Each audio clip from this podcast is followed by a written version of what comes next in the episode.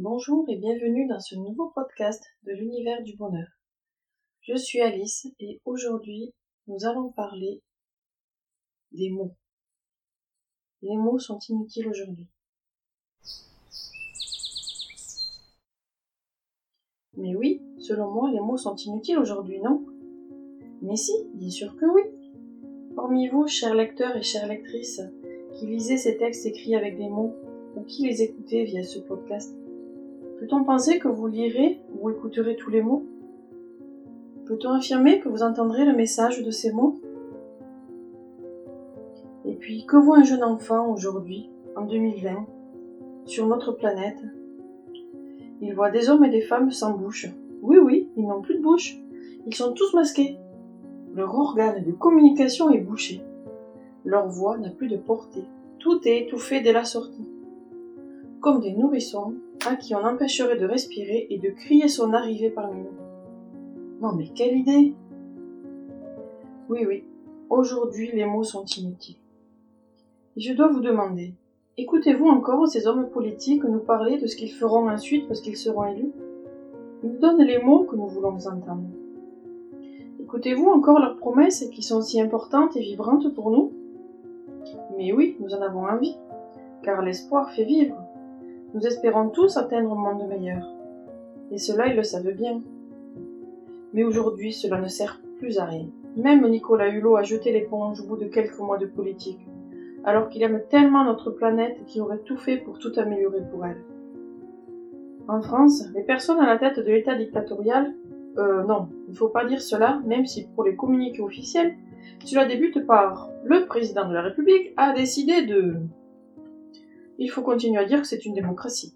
Bref. Là-haut, à Paris, les politiques sont déconnectés de la société, qui fait la richesse multivisage et éclectique de l'examen. Il y a Paris avec le sommet de l'État et le reste de la France. D'ailleurs, si vous ne me croyez pas pour des sujets importants, je vous invite à regarder pour des sujets plus petits. Avez-vous déjà comparé les programmes de télévision lors des vacances des Parisiens par rapport à ceux des autres zones? Non, c'est édifiant. Qui a imposé l'essence de retour et départ lors des vacances? Petite, je me demandais comment ils pouvaient savoir que je partais de chez moi pour aller à l'océan. En fait, non, tout est fait pour Paris. Sens des départs signifie de Paris vers les provinces et inversement pour les retours. Quelle hypocrisie Comment se fait-il qu'il y ait partout sur les ondes un accent vocal totalement plat et ennuyeux? Comment se fait-il que tous les journalistes colorés au sens propre par leur peau, comme au sens figuré par leur voix, sont absents des plateaux de télévision. Oui, oui, les mots sont inutiles aujourd'hui.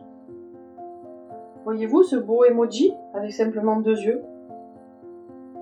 Qu'il est beau, hein? Combien de fois est-ce que les personnels soignants ont parlé, communiqué, crié et manifesté leurs mots de douleur et de signaux d'alarme pour le système de santé? Je vous le demande, combien de fois? Et depuis combien de temps? En avez-vous une idée? Depuis bien trop longtemps et par de trop nombreuses fois. Parler et communiquer, cela ne sert plus à rien. Personne n'écoute, tout le monde fait semblant. À l'image d'un blessé soigné, on passe une pommade, pour ensuite le reprojeter au sol comme un moins que rien. Puis lorsque ce blessé sera en train de crier trop fort, on recommencera. On passe une pommade, pour ensuite le reprojeter au sol comme un moins que rien. Voilà comment je vois ce discours de sourds. Euh, non, excusez-moi pour eux, les sourds, car c'est une insulte envers eux qui entendent. Mais voilà comment je vois le rôle des mots dans cette société qui me dégoûte aujourd'hui. Et pourtant, les mots ne sont pas inutiles. J'adore les mots. Et oui, nous aimons tous les tout premiers mots de notre vie. Qui n'est pas fier des premiers mots de son bébé? Souvenez-vous, que vous soyez parents, grands-parents, voire tonton ou tati. Et en même temps, qui met trop souvent une sucette dans la bouche des enfants pour ne plus les entendre? Vous savez ce qu'on fait quand on veut être tranquille? Quand on confond le réconfort d'un suceau artificiel au sein maternel avec le silence choisi et imposé, comme un objet qu'on passerait sur off? N'est-il pas une contradiction dans notre propre comportement personnel? Si nous souhaitons que la société change, il faut au préalable changer nous-mêmes. En énergétique, on dit que ce que l'on voit à l'extérieur de nous est en fait ce qu'il y a à l'intérieur de nous. Nous avons donc tous notre chemin à faire pour retrouver la paix et l'harmonie sur les mots. Mais les mots sont quand même inutiles pour l'homme animal. Et oui, car lorsque nous ne pensons qu'à parfaire et assouvir nos besoins, certes moins primaires que l'homme de Cro-Magnon, nous aujourd'hui nous agissons comme des animaux. Oui, oui.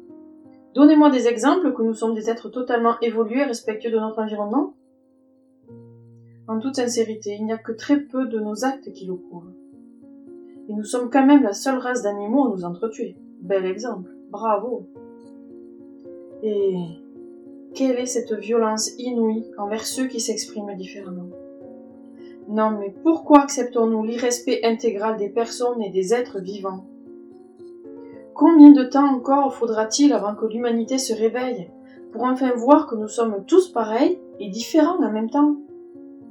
Combien de temps faudra-t-il aux hommes pour passer de l'état animal à celui d'être spirituel? Être tous unis et relevés dans l'énergie de l'amour inconditionnel, c'est aussi tous être unis à notre planète avec sa faune, sa flore et notre galaxie. Alors oui, les mots sont inutiles aujourd'hui, et pourtant j'aime les mots.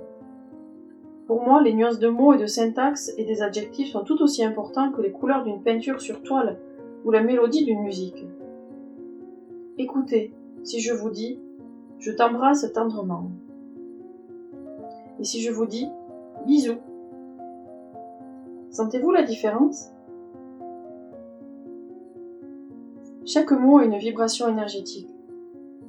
Vous pouvez découvrir les expériences scientifiques à ce sujet sur Internet.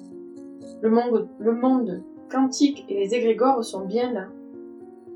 Chaque mot est important. Et même chaque pensée aussi. Je rejoins les accords toltèques qui disent que ta parole soit impeccable. J'utilise par exemple toujours le mot frais avant d'avoir froid. Ce qui énerve ceux qui sont insensibles à la différence de froid et frais, ainsi qu'à la puissance et la justesse des mots. Tout doit être aligné et à sa juste place, ancré en notre cœur.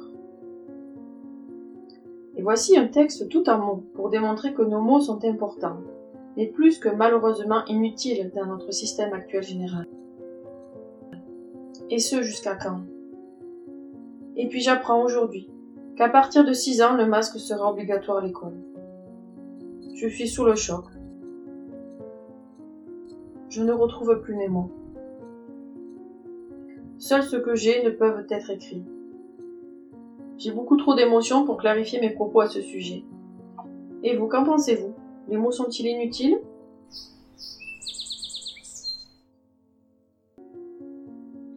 Vous pouvez retrouver mes articles sur les égrégores et le monde quantique, ainsi que sur mon cher Covid-19, sur mon blog. Découvrez aussi notre approche des mots avec la fulgurance du verbe. C'est un recueil de brefs éclairs d'esprit animés par le verbe, pour le plaisir de lire et des mots. Je vous embrasse tous et je vous envoie de belles ondes, afin que nous puissions nous faire entendre énergétiquement, pour créer notre lendemain sans pour autant nous épuiser et être à faune. Merci.